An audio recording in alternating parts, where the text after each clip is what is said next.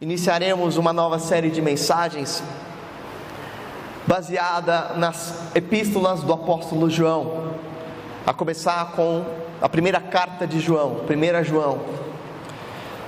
E o tema de hoje é fé militante no mundo conflitante. Fé militante em um mundo conflitante. Faremos uma avaliação e uma perspectiva da realidade do nosso mundo, da nossa sociedade. Mas não apenas avaliaremos a realidade do mundo e da sociedade, como também partiremos para um maior entendimento acerca da natureza do verdadeiro discípulo de Jesus. Quem é o discípulo de Jesus? E como se caracteriza aquele que nasceu de Deus e aquele que é feito pela graça, filho de Deus? pela fé no Senhor Jesus Cristo. Em tudo isso, como existe o relacionamento entre o Filho de Deus e o mundo? Creio que este é o tema da epístola do apóstolo João, da primeira carta de João.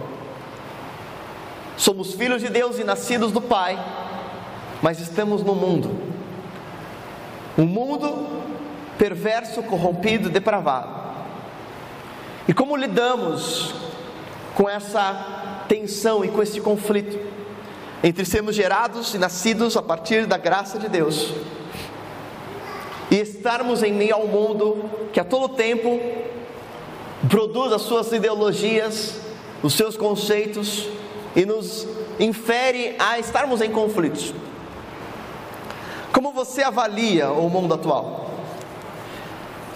Aos que são mais experientes na fé, mais antigos, você acha que o mundo hoje é pior ou é melhor do que foi no passado? Qual é a sua avaliação da nossa sociedade, do nosso mundo, dos nossos valores, das ideias que estão hoje presentes no mundo atual? Talvez boa parte de nós acredite que o mundo vai de mal a pior e que estamos num momento difícil.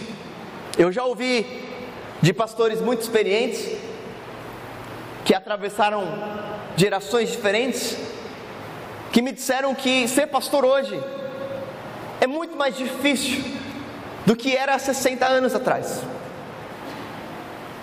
Porque vivemos uma sociedade diferente, Vivemos em pensamentos diferentes, em ideologias diferentes, em disseminações de informações de modo diferente. Vivemos em paradigmas diferentes. Eu acredito e reconheço que ser um líder espiritual nos tempos atuais é mais desafiador quando a proposta é uma vida em integridade e em temor à palavra. Quando a proposta é dizer o que as Escrituras se propõem a nos dizer e não vender sonhos e ilusões. Concordo com a ideia de que é mais desafiador lidar com a nossa sociedade atual. Talvez poucos entre nós acreditem que nós estamos melhorando e progredindo e avançando como raça humana mas a verdade é que quando nós examinamos as Escrituras, nós percebemos que o mundo sempre foi mundo,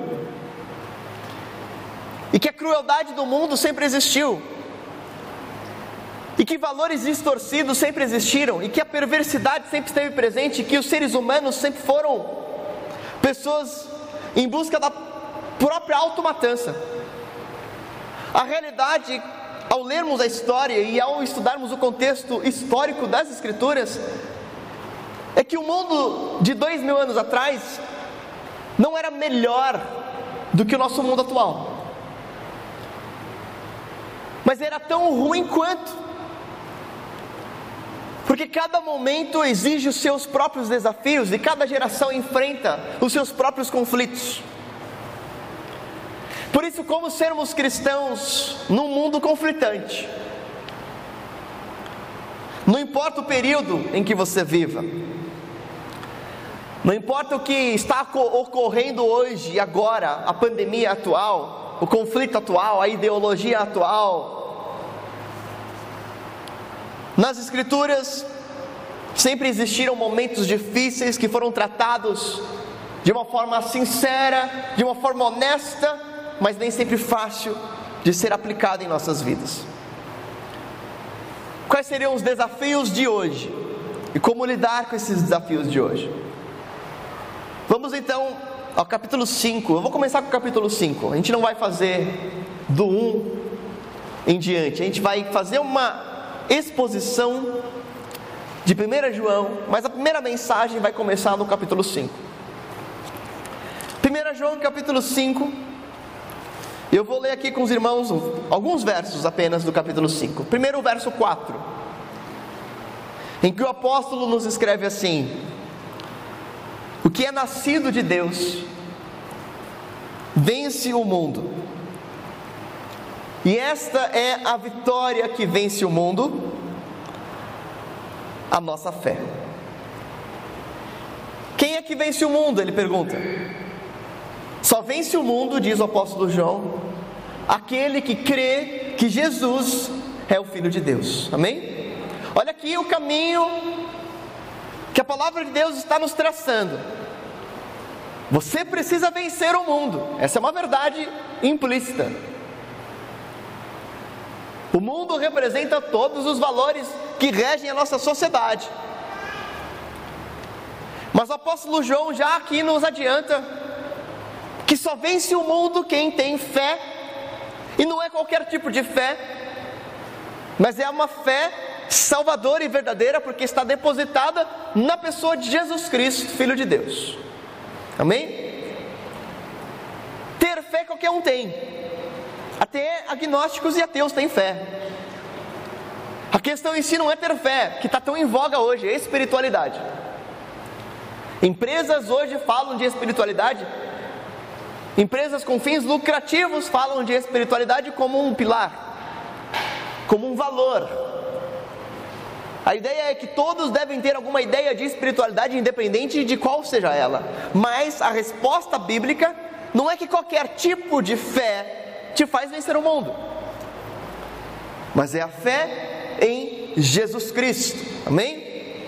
Como Filho de Deus. Agora ele escreve no verso 13: Escrevi-lhes estas coisas a vocês que creem no nome do Filho de Deus, para que vocês saibam que têm a vida eterna. E aqui eu diria que temos um resumo, uma síntese de toda a epístola, de toda a carta. Qual é o propósito do apóstolo João ao nos deixar esta carta? É nos mostrar que todo aquele que crê no Filho de Deus pode estar seguro da vida eterna. Amém?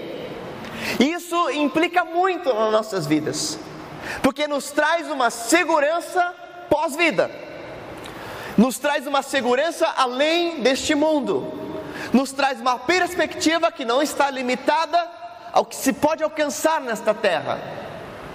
Ter a segurança da vida eterna.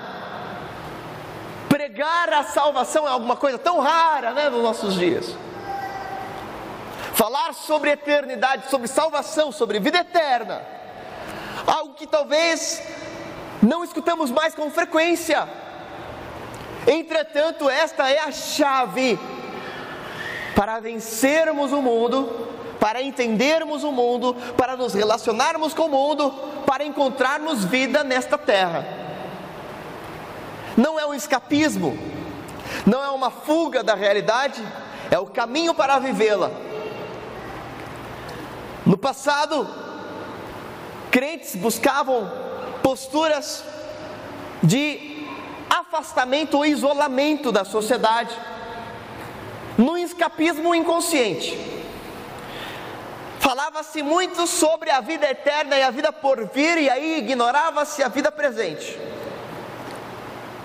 Limitava-se o conceito de eternidade, de reino dos céus apenas a um tempo futuro, e não se conseguia viver a verdade da eternidade no tempo presente. O resultado era ineficiência da atuação cristã no mundo. Não é um escapismo pregarmos e pensarmos sobre a eternidade, mas é uma diretriz, é um direcionamento para que saibamos como viver a nossa realidade. Os irmãos estão comigo? Amém? Estamos juntos? E no verso 18, o apóstolo João escreve: Sabemos que todo aquele que é nascido de Deus não está no pecado. Aquele que nasceu de Deus o protege, e o maligno não o atinge. Sabemos que somos de Deus e que o mundo todo está o quê? Sob o poder do maligno. Mais uma verdade aqui acerca do mundo e da nossa relação com o mundo e da nossa posição como discípulos de Jesus. Somos de Deus e o mundo todo está sobre o poder do maligno. E essa é uma verdade absoluta a qual você não pode fugir. E por que entender isso é importante? E como isso vai impactar a sua vida e a minha vida?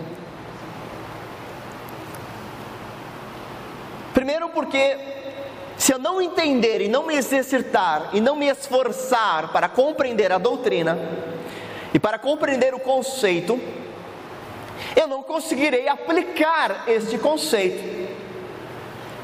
Há pessoas que têm atitudes espirituais, mas que não as fazem da forma correta e por isso não tem mudança nas suas vidas. Porque não adianta você fazer algo espiritual se você não se esforçar para aplicar aquilo que a palavra de Deus nos fala que deve ser feito. Não adianta o indivíduo, por exemplo, orar pela libertação de alguma área em sua vida, e ele clama, e ele ora, Deus me dá libertação desta situação ou desta área, se ele não se esforça para ser liberto, se ele não se afasta de companhias que o levem a um vício, por exemplo, se ele não busca práticas espirituais ou disciplinas pessoais que lhe ajudem a estar longe da exposição a este vício, se ele não evita lugares, pessoas, comportamentos e hábitos que o exponham a esse vício, não adianta nada ele orar por libertação. Mas às vezes nós espiritualizamos tanto e oramos tanto numa fuga daquilo que realmente devemos fazer, porque a gente ora para não ter que fazer o que precisa. Por isso que compreender a doutrina, o conceito que Deus está nos falando, o que é o mundo, o que a palavra de Deus nos revela sobre quem sou e sobre quem é o mundo e que é o mundo, é fundamental para que você tenha a atitude certa e assim encontre verdadeira vida em Jesus. Cristãos são pessoas com certezas. E não apenas certezas.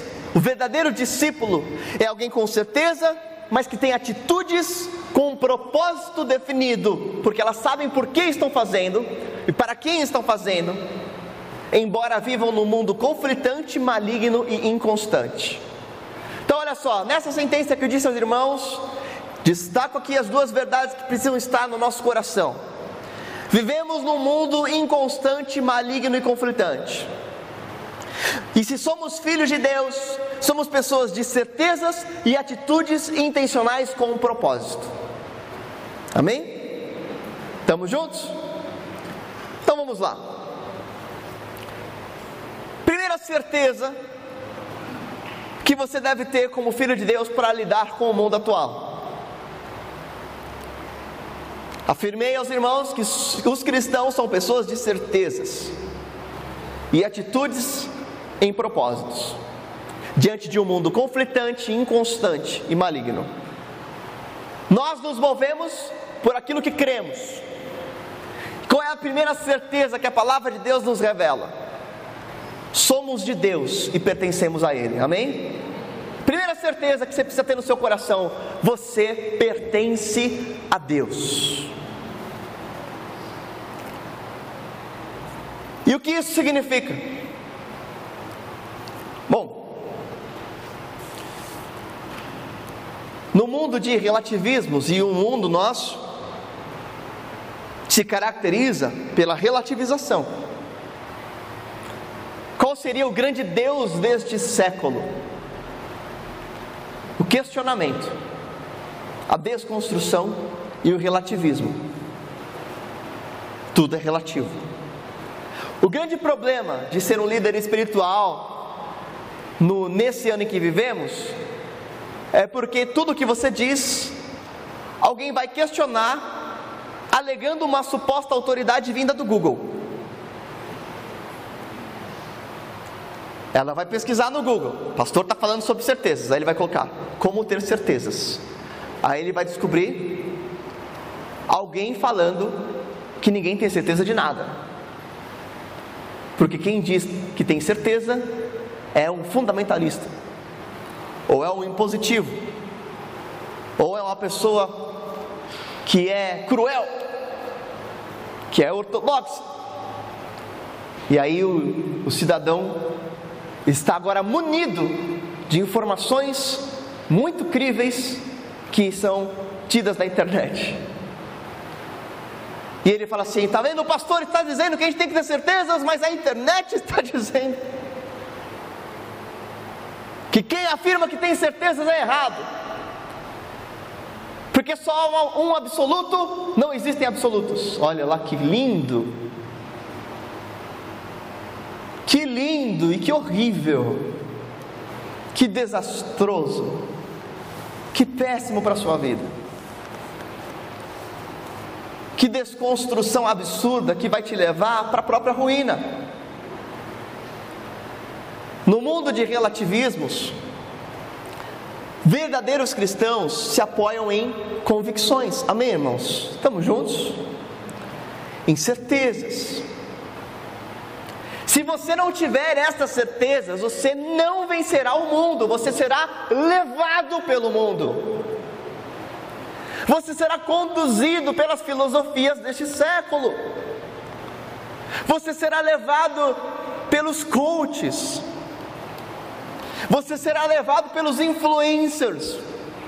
Você será levado pelos pastor coaches. Na epístola de João, ele nos escreve alguns absolutos. E esses absolutos são repetidos, essas certezas são repetidas.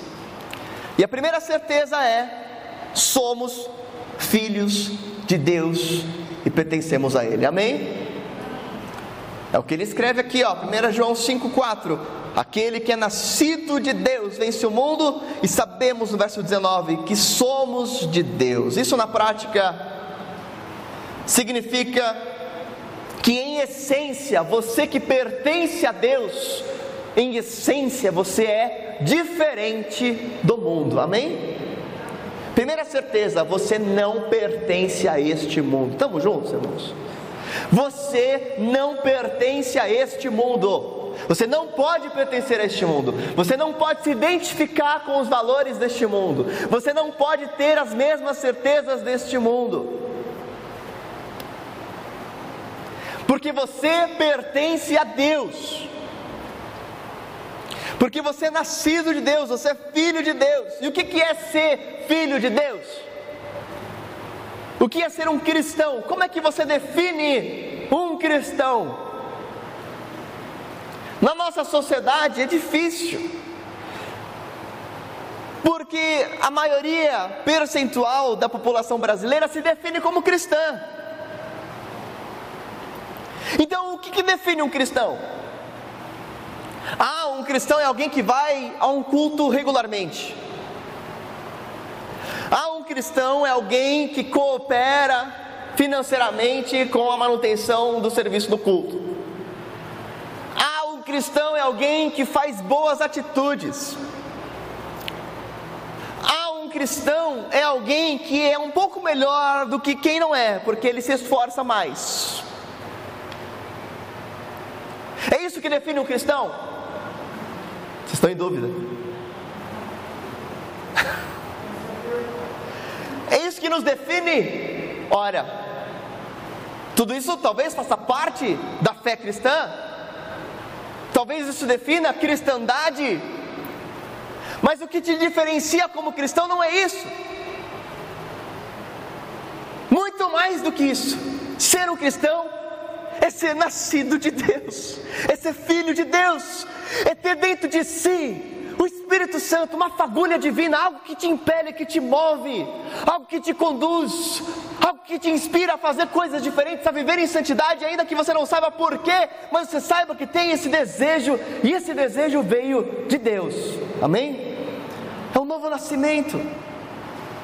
O que nos distingue é o fato de termos nascido de Deus, temos novos desejos, temos o Espírito Santo somos participantes de Deus, pertencemos a Ele, estamos com Ele.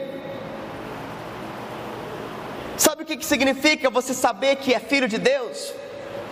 Algumas convicções pessoais que só você pode ter, ninguém pode ter por você. Eu anotei algumas convicções que o filho de Deus tem. Primeiro, a consciência de que Deus realizou algo na sua vida em particular. Todo filho de Deus, ele crê que Deus está agindo particularmente e fez algo particularmente na vida dele. Ele não é participante das experiências dos outros de Deus. Ele tem experiências pessoais com Deus. Amém? Primeira consciência do filho de Deus. Ele sabe que Deus está agindo particularmente na vida dele. Segunda consciência do filho de Deus ele sabe que há algo de divino dentro dele, porque ele crê que nele habita o Espírito Santo. Ele não explica o Espírito Santo, ele vive com o Espírito Santo. Terceira consciência, consciência de que ele é uma nova criatura, de que dentro dele foi feita uma nova criação, algo totalmente diferente da velha natureza. Então, olha, o Filho de Deus tem uma percepção de quem ele era antes de Cristo e quem ele é com Cristo. Ah, mas eu nasci na igreja. Eu, nasci, eu também estou na igreja desde que eu era criança, desde que eu me entendo por gente. Mas eu sei que eu não nasci crente. Alguém aqui nasceu cristão? Você não nasce cristão. Você não nasce discípulo, você é feito discípulo. O Espírito de Deus te dá um novo nascimento. Você nasce pecador. Você nasce em depravação total. Você nasce afastado de Deus. Em algum momento da sua vida, você que nasceu na igreja, se você é regenerado, você teve um encontro com Jesus. Você experimentou essa fagulha divina no teu coração e você percebeu, eu entendi agora. Tem uma distinção de quem você era sem Jesus e quem você é com Jesus. E você tem uma consciência de que há algo dentro de você que só pode ser explicado, só pode ser explicado em termos de um milagre de Deus na sua vida. Amém? O Filho de Deus, ele tem essa percepção de que ele tem alguns, alguns comportamentos, algumas características e alguns pensamentos e alguns desejos e propósitos que só podem ser explicados pela ação da graça de Deus na vida dele. Amém? Isso são evidências pessoais de que você é nascido de Deus de que você é de fato pertencente a Ele, filho a Ele, porque se você não tiver essas evidências, você é apenas um religioso, você é apenas um frequentador de igreja, um membro de igreja, mas você não é um nascido de novo.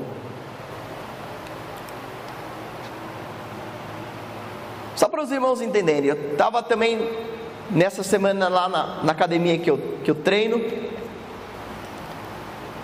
e aí o zelador do, do banheiro masculino, ele sofreu um assalto. Mas não foi qualquer assalto, bateram nele, espancaram ele. Ele é um senhor. Foi extremamente machucado. E ele ficou 15 dias sem ir lá na academia. E eu fiquei preocupado, porque eu conversava com ele. E aí um outro frequentador falou: Olha, você ficou sabendo o que aconteceu com ele, ele foi espancado e tal. Eu fiquei super preocupado. Daí reencontrei o, o reencontrei nessa semana. E comecei a conversar com ele, comecei a ouvir o que ele tinha a dizer, o que tinha acontecido, como é que foi, por quê. E aí eu falei para ele: Olha, você está precisando de alguma coisa? Como que eu posso te ajudar? O que, que eu posso fazer por você? E no meu coração, eu estava ouvindo ele e me dispondo a ajudá-lo, porque eu entendia que isso é o que um discípulo de Jesus deve fazer. Porque eu entendia que isso ia glorificar a Deus. Eu falei: olha, eu preciso ajudar esse homem. Eu preciso fazer algo por ele. Ele me respondeu: Não, tá tudo bem, olha, obrigado pela sua preocupação. Se tiver algo, eu vou te falar com certeza, eu vou te procurar. E eu continuei lá, e aí veio um outro, uma outra pessoa, conversou com ele, e falou a mesma coisa, e veio um outro e falou a mesma coisa, e veio um outro e falou a mesma coisa, e ele falar assim para mim: Olha, graças a Deus todos vocês se preocupam comigo. E naquela hora, toda aquela minha ideia de que eu era diferente caiu por terra, porque não era diferente de ninguém, todo mundo estava querendo fazer o bem por ele. Estamos entendendo comigo? Estamos juntos, irmãos. Ser bom não te faz cristão. Fazer o bem pelo outro não te faz tão diferente. Se preocupar com a vida humana não te faz nascido de Deus. É óbvio que o nascido de Deus se preocupa, mas não é essa preocupação que te define como filho. Sabe o que te define como filho não é o que você faz, mas é o porquê você faz e para quem você faz. Amém? Isso sim é um diferencial. Da onde vem a tua motivação? Para quem você está fazendo é para ele ou é para que Deus seja visto? Ou é para que a glória de Deus seja revelada? Veja que o filho de Deus, ele tem uma intencionalidade. Ele tem um propósito, ele tem uma razão de viver, que é somente a glória de Deus, não é ser melhor na sociedade. Amém, irmãos? Por isso, acima do porquê, acima de tudo isso é o porquê e para quem nós fazemos. A certeza de que nós somos de Deus nos leva a entender mais do que fazer o que é certo, mas nos leva a um compromisso profundo com glorificar ao Senhor, no ímpeto que nasce dentro de nós somente pela ação do Espírito Santo. Amém? E a segunda certeza que nós, como cristãos, devemos ter para vencer o mundo é: o mundo jaz no maligno. Sabe que isso é muito importante porque tem um monte de crente que esquece disso. Ah, pastor, como é assim? Essa é uma verdade bíblica inquestionável e indiscutível que precisa ser reafirmada hoje. O mundo está no poder de Satanás. Você não pode ser vitorioso nesse mundo entendendo que este mundo é dominado por Satanás. Porque a vitória para os valores deste mundo não é a sua vitória, é a vitória do inimigo. Tem muita igreja vendendo os sonhos de Satanás. E as pessoas estão comprando porque elas querem ser vencedoras neste mundo. Porque elas querem ser vitoriosas neste mundo. Parece que elas não leram que o mundo jaz no maligno. Que este mundo pertence ao domínio de Satanás. Ainda que Deus esteja sobre o domínio de Satanás, o domínio do mundo está nas mãos do inimigo. Isso é meio óbvio. O apóstolo João afirma isso aqui no verso 19: somos de Deus e o mundo todo está sobre o poder do maligno. De forma prática, tudo o que acontece na nossa sociedade exceto aquilo que é feito por Deus através da igreja, mas não é tudo que está na igreja. Tudo que acontece no nosso mundo e na nossa sociedade, exceto aquilo que é feito por Deus através da igreja, está sob a influência de Satanás.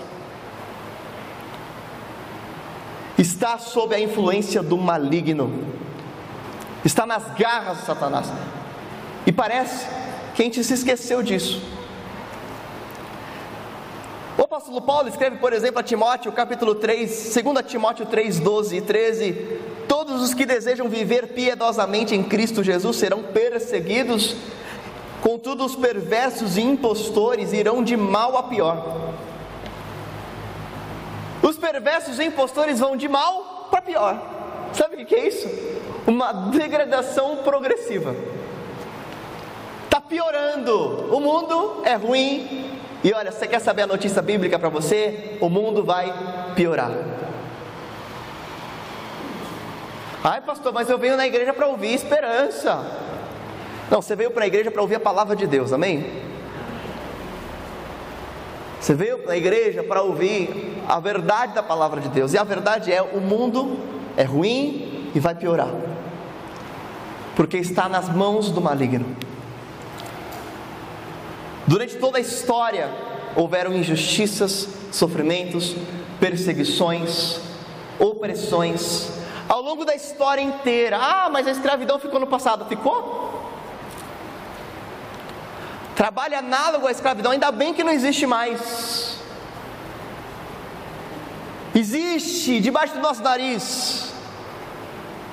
Não faz tanto tempo nós recebemos uma vítima de trabalho sexual forçado, de trabalho escravo aqui na igreja. Uma imigrante venezuelana. Não faz muito tempo, fazem questão de dois, três anos, quatro anos no máximo. Ao nosso redor existe escravidão. Ao nosso redor existe perversidade.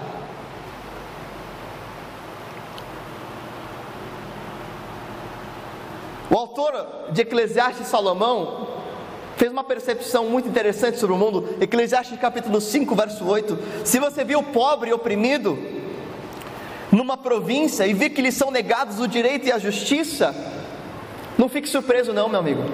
Isso acontece e sempre aconteceu. Olha só a perspectiva de Salomão. Você está vendo a injustiça, está vendo o pobre sofrer, está vendo a negação do direito do pobre, não fique surpreso. Porque todo oficial está subordinado a alguém em posição superior e sobre os dois a outros em posição ainda mais alta. O que, que Salomão está dizendo? Olha, a injustiça é inerente à existência da humanidade. A injustiça, a opressão, a malignidade, ela é tão parte real do mundo quanto o mundo. O mundo é mundo, e porque ele é mundo, existe perversidade. O mal está presente de forma intrínseca, tanto que ele nunca vai ser retirado do mundo. E aqui eu quero trazer uma outra observação bíblica para os irmãos. E por que, que tudo isso é importante? Vocês vão entender por que, que tudo isso é importante. Por que, que isso é relevante para os nossos dias?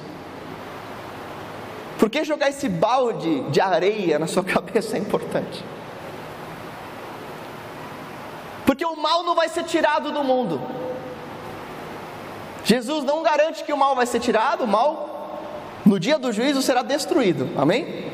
Mas não vai ser tirado. Sabe o que significa? Que enquanto o mundo existir, enquanto você existir nesse mundo, você vai conviver com essa realidade de uma sociedade dominada por Satanás.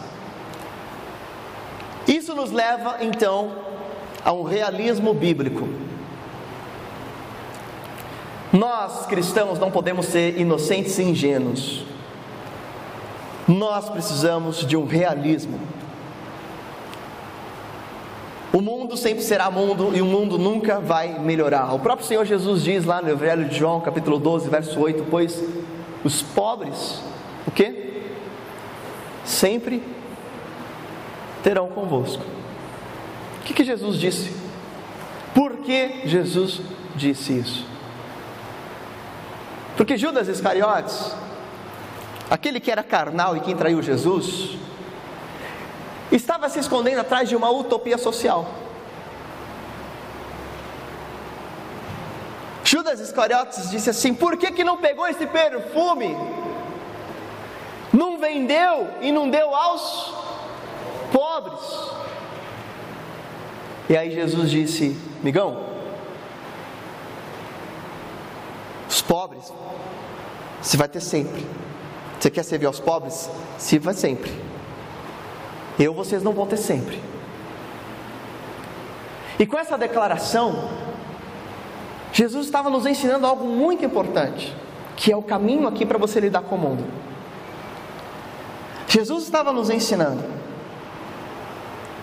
que você nunca vai lidar bem com o mundo acreditando que você vai resolver os problemas do mundo. Amém? Você não vai ser feliz nesse mundo acreditando numa utopia de que o mundo será resolvido. Você não vai ter plenitude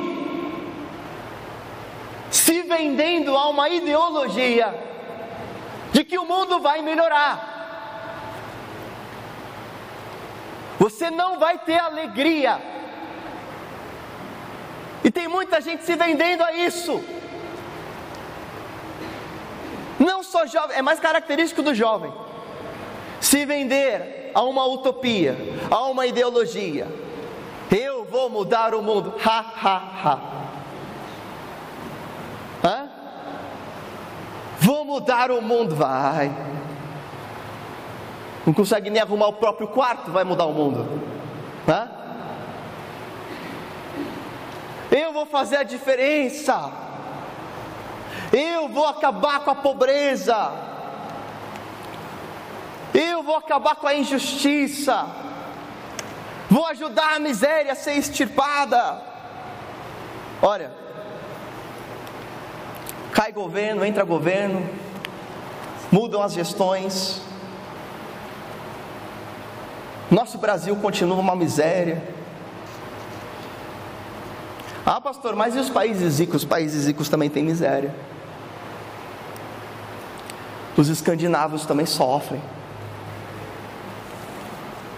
Sofrem porque expulsam também os imigrantes, porque não permitem um aumento da população. Sofrem porque existem deficiências e enfermidades emocionais, porque há muitos suicídios. Olha, não existe lugar neste mundo em que não haja miséria, seja ela de ordem financeira, seja ela de ordem emocional, seja ela de ordem social.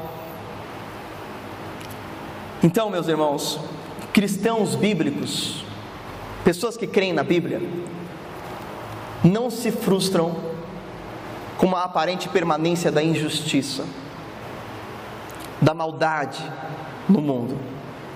Sabe por que isso é importante? Porque cristãos bíblicos não colocam nisso a sua felicidade. Amém? Ah, pastor, então você está me falando que eu tenho que me acomodar à maldade do mundo?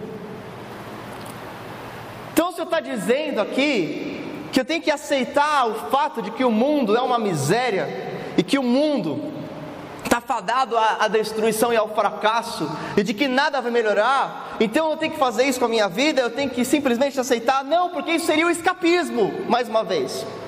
Isso seria o escape da realidade, isso seria sair da sua realidade, isso seria acreditar apenas numa ideia por vir e não viver o tempo presente. Essa não é a proposta bíblica. A grande questão não é você não fazer nada, mas é você entender por que você faz, para quem você faz e qual deve ser o resultado disso, amém?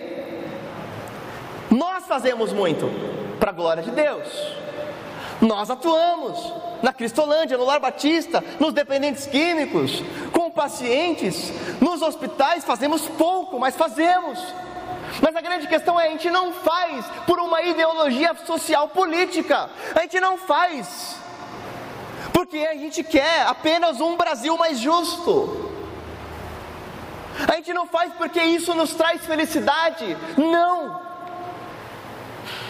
A boa ação a voluntariedade, ser compassivo, fazer boas obras, não são alvo da nossa felicidade, mas é que Deus seja visto em cada uma dessas atitudes.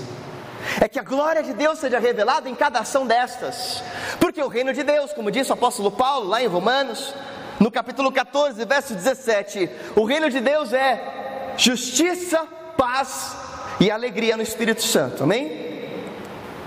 Os valores do reino de Deus são diferentes dos valores do mundo. Os valores do reino de Deus são justiça, paz e alegria. O cristão verdadeiro foi justificado pela fé e agora é um promotor da justiça, porque ele tem fome e sede de justiça. Se você é regenerado, você quer justiça.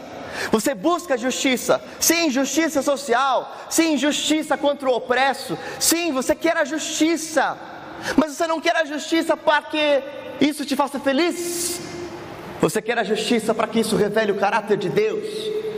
A grande questão é por que eu faço e para quem eu faço. Estamos juntos, irmãos?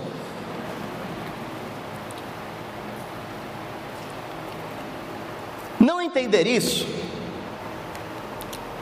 te faz acreditar numa utopia que não é bíblica, te faz acreditar num projeto ideológico que fere a priorização da glória de Deus na sua vida.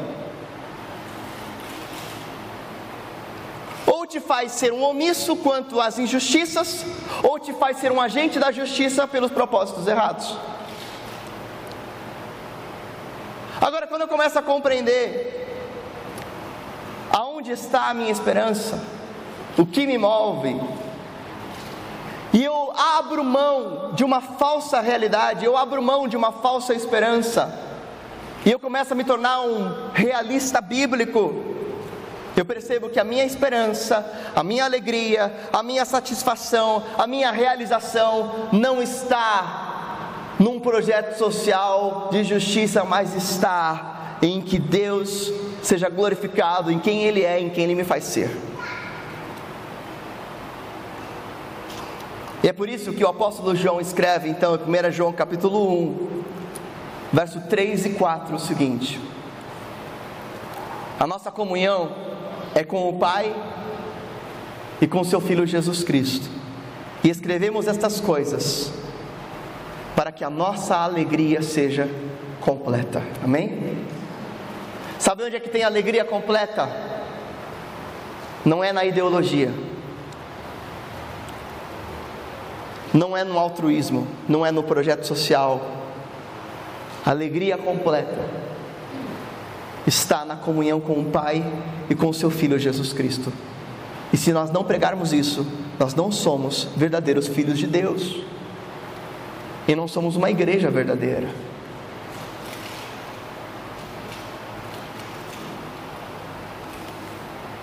Nas próximas mensagens, nós vamos refletir sobre como ter essa alegria completa, amém? Mas faço aqui mais um alerta, mais um disclaimer, mais um aviso importante aos irmãos. Nenhuma dessas convicções bíblicas justifica a omissão quanto às injustiças, quanto à ação de misericórdia, de compaixão e graça. Nenhuma dessas convicções também legitimam uma satisfação egoísta ou uma acomodação. Porque nós sabemos que o verdadeiro discípulo de Jesus se move sim em ações, mas ele sabe para quem ele as faz, por que ele as faz, qual é o propósito, aonde isso vai levá-lo. Nós precisamos sim nos mover em ações de compaixão e graça na sociedade. Precisamos fazer e mais. São dos nossos valores organizacionais, a relevância social. Mas isso não sobrepõe a glória de Deus em tudo que nós fazemos. Amém? Nós não somos uma igreja que endeusa a nossa bondade. Nós somos uma igreja que reconhece a nossa pecaminosidade e glorifica a perfeição de Deus. Fazemos por Ele para a glória dele. Amém? Em nome de Jesus. Você deve fazer. Agora, as certezas que te movem no mundo. Você é nascido a Deus, de Deus e pertence a Ele. Essa é a sua certeza, você é diferente desse mundo. Você tem valores diferentes, você tem o Espírito Santo, você tem desejos diferentes. Você luta pelo Evangelho e promove os valores do reino, mas você não coloca sua alegria na mudança e na transformação do mundo, mas sim em alegrar o coração de Deus. Amém? Em nome de Jesus. Vamos orar. Obrigado, meu Deus amado, pela tua palavra que nos exorta, que nos inspira, que nos corrige, que nos orienta, e nós oramos em nome de Jesus. Para que toda a nossa atitude, Deus, seja feita no propósito de evidenciar o teu caráter e quem tu és. E eu oro, Deus, para que no amor por ti, no amor pela tua glória, nós sejamos movidos em atitudes de transformação social, em atitude de transformação do próximo. Nós oramos em nome de Jesus Cristo para que o amor pela tua glória seja maior do que tudo em nossas vidas e que esse seja o propósito da nossa existência. Perdoa a tua igreja pelas vezes, ó Pai, que ela se compromete mais com um partido, com uma ideologia, do que com a tua glória. Perdoa, Deus, a tua igreja quando nós não nos colocamos em plena dependência de Ti, na busca pela satisfação no Senhor. Pai, oramos em nome de Jesus Cristo, porque cremos que no Senhor e na comunhão com o Senhor existe plena alegria. E é essa alegria, Pai, que nós queremos vivenciar e expressar ao mundo preso nas suas ideologias. Nós oramos, ó Pai, em nome de Jesus Cristo, também reconhecendo que esse mundo jaz no maligno por isso nós clamamos: livra-nos do mal, livra-nos da corrupção do mundo, livra-nos desses valores malignos, que eles não entrem em nossos corações, que eles não entrem, ó Deus, na nossa pregação, que eles não entrem em nossa prática de fé.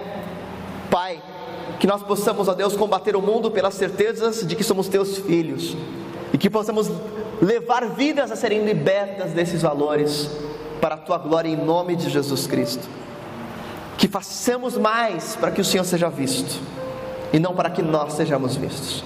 Oramos em nome de Jesus Cristo e para a tua glória, Pai. Amém. Diga aí amém.